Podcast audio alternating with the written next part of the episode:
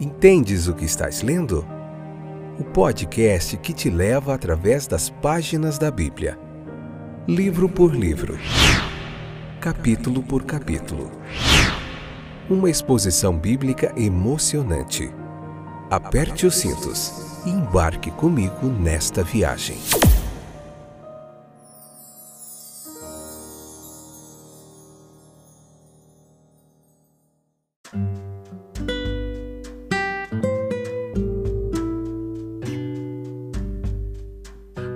Olá, eu sou o Fábio, esse é mais um episódio do podcast Entendes o que estás lendo? Tudo bem com vocês, meus queridos companheiros de viagem através das páginas da Bíblia?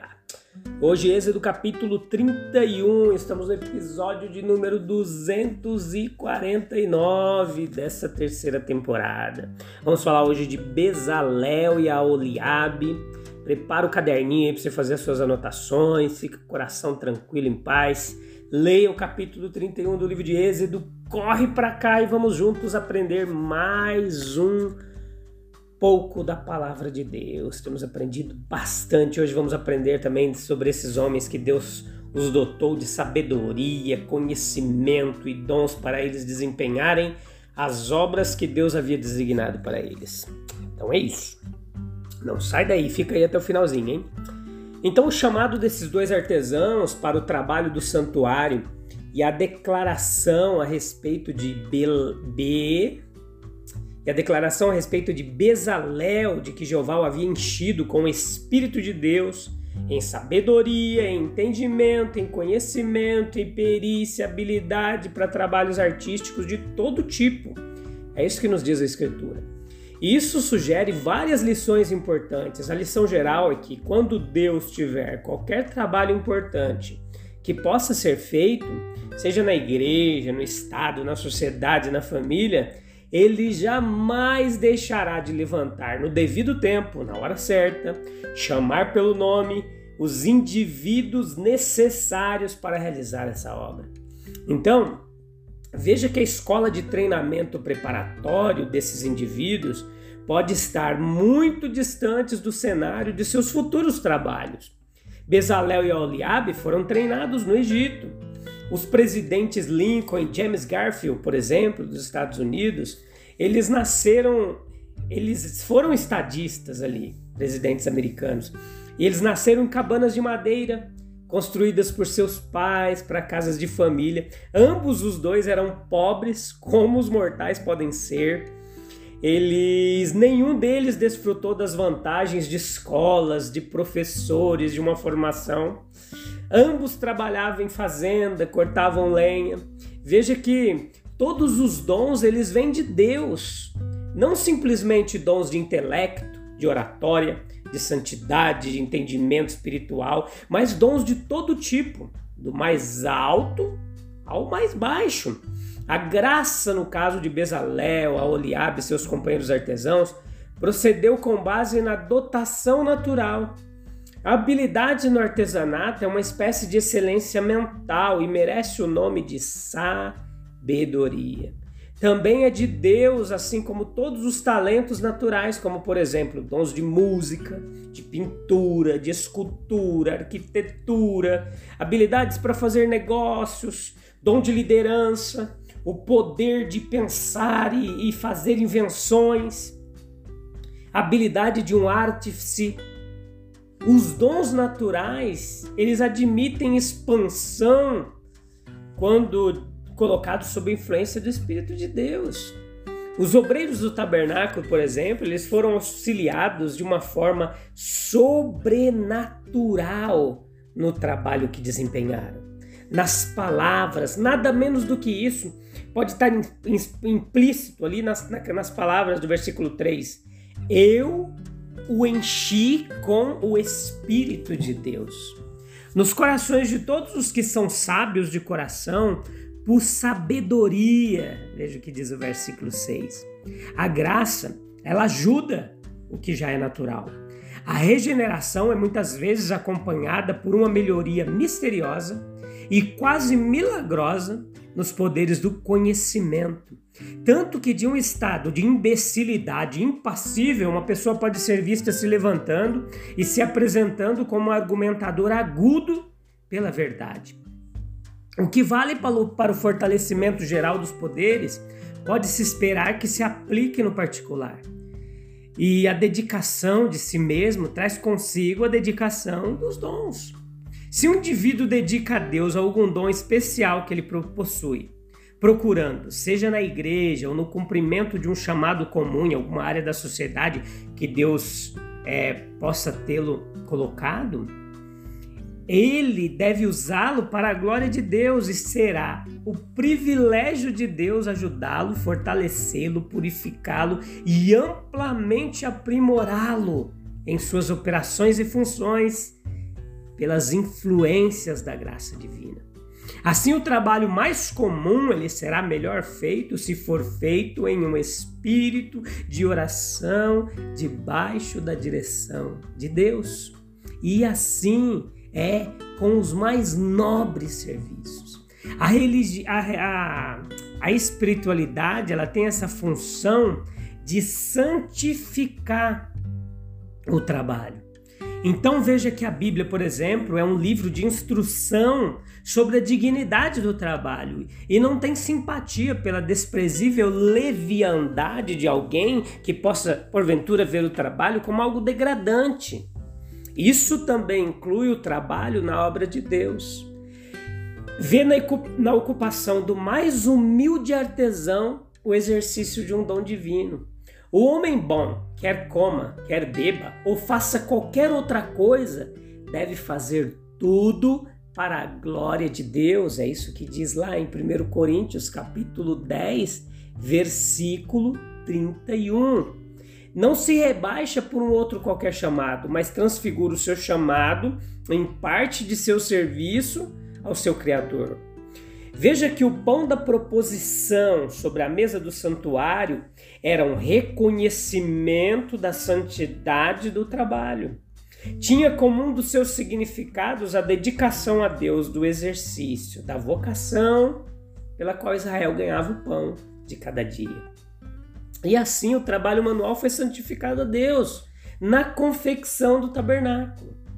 Estava reservado ao cristianismo também dar a prova suprema da dignidade do trabalho, mostrando enobrecido e glorificado na pessoa do seu fundador. Por exemplo, os pais da igreja cristã, em contraste com os gregos e romanos que olhavam para os artesãos e os bárbaros com desdenhosa repugnância, como se eles fossem uma classe inferior. É, eles pregavam em seus tons mais nobres, o, o, os pais da igreja, o dever e a dignidade de todo o trabalho honroso. Os presbíteros ali, os líderes da igreja, mais orgulhosos, não tinham vergonha de cavar. Lembra que houve cristãos na história da igreja como Bento, que trabalhava seis horas por dia com enxada, pá, e havia também um Beckett que ajudava regularmente a colher nos campos. Os monges imediatamente praticaram o trabalho, enobreceram-no e protegeram-no. As cidades da, e as classes médias elas cresceram sob o, o seu abrigo do laborare este orate, trabalhar e orar tornou-se o lema da vida cristã. O maior uso dos dons é dedicá-los ao serviço de Deus no trabalho de sua igreja, transformados pela graça, empregados a serviço da igreja. Os dons eles eles tornam-se graças, são o carismata, né? O caris, carisma, dons, a graça, todo o trabalho, todos os dons eles admitem ser assim dedicados. O artesanato ele pode trazer a sua homenagem a Deus, se não de forma mais elevada na construção de locais para seu culto, ou a arte pode trabalhar no adorno de um santuário. O serviço de louvor abre espaço para a utilização dos dons da música, vocal, instrumental. Existe a necessidade de cuidado para que a arte ministrando ao culto de Deus, domine a devoção, mas considerado em si mesmo a necessidade da introdução de um bom gosto e daquilo que é belo no serviço de Deus. É justo que o doador de dons seja servido com o melhor que nossos dons podem oferecer. Chamados terrenos, eles podem ministrar ao reino de Deus de outra maneira, trazendo seus ganhos legítimos ou colocando-os aos pés de Cristo. Mas além de tudo isso, a consagração particular e privada de presentes, de dons a Deus, como no caso de Dorcas, fazendo casacos e roupas para os pobres, em Atos 9:39 nós vemos essa referência. Também pode ser feito, né? Existem várias formas de servir com o nosso trabalho. E as lições ensinadas a nós outros, elas são as seguintes, anota aí. Primeiro, os dons são todos iguais, mas Deus pode usar todos de diferentes formas. Segundo, alguns são feitos para liderar, outros para servir e seguir na obra do reino de Deus. Nós glorificamos mais a Deus quando nos contentamos sem ambição em ocupar o nosso próprio lugar e quando não invejamos os dons maiores dos outros. O mais humilde é necessário também. Bezalel mal poderia ter dispensado os artífices que trabalhavam com ele. E a Oliabe também, com os que estavam ali ao seu lado. Eles, por sua vez, precisavam das mentes mestras, dos líderes para dirigi-los. Não deve haver ciúmes entre os engajados na mesma obra, conforme 1 Coríntios 12. Veja que terceiro, a diversidade de dons dá origem à divisão do trabalho.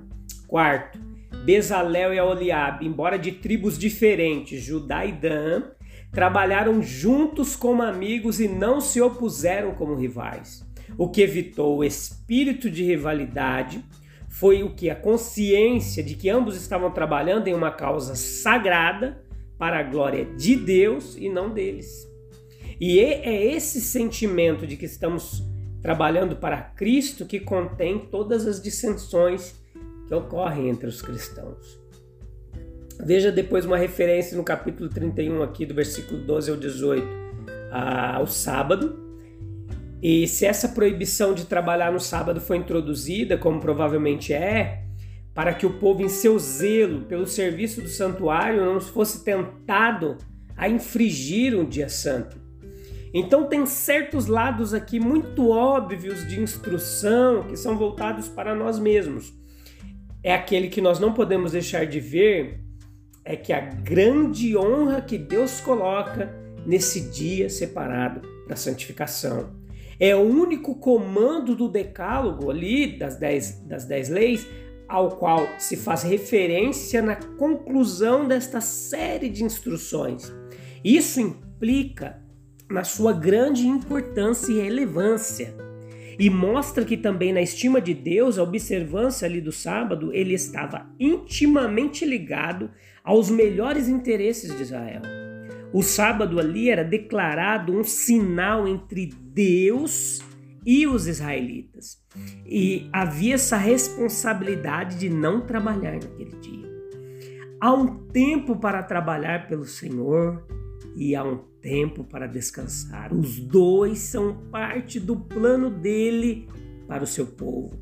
Bezalel e Oliabe, eles estavam construindo o tabernáculo. Sim, com certeza estavam, o santo tabernáculo, mas eles receberam instrução para não violar o Shabat, o sábado.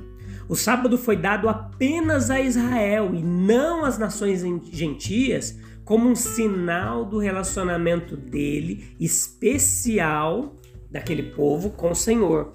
Como já observamos antes, no outro episódio, em lugar algum das Escrituras ordena-se o mandamento do sábado à igreja na nova aliança, pois a igreja honra o primeiro dia da semana, o dia do Senhor, o dia da ressurreição. Isso é que tem acontecido.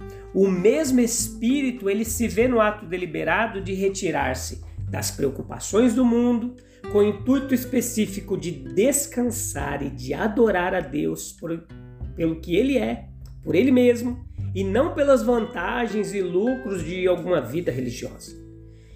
é um dia para um encontro marcado com Deus. E se alguém pensa que algum alguém ditado por sua ganância, ambição, ainda por seu desejo de conforto e de conveniência, pode sobrepujar isso, mostra claramente que está pondo Deus em segundo plano. Então o sábado ele pertence à antiga criação ali, e o dia do Senhor pertence à nova criação. Na conclusão de todos esses mandamentos aqui, Deus deu a Moisés as duas tábuas do testemunho, tábuas de pedra, e a referência que temos aqui é que ela foi, elas foram escritas pelo próprio dedo de Deus. Isso tudo aqui é um símbolo da perpetuidade da lei e de sua falta de poder para regenerar. Ela não conseguia cumprir todo o propósito. Só em Cristo nós vemos a completude de tudo isso. Beleza? Eu te encontro no próximo episódio, nós estaremos vendo o capítulo 32 e aí ele já tem um pouquinho mais de assunto, nós precisaremos abordar em vários episódios. Novamente voltaremos para três, quatro episódios. Um abraço, fique com Deus, até breve.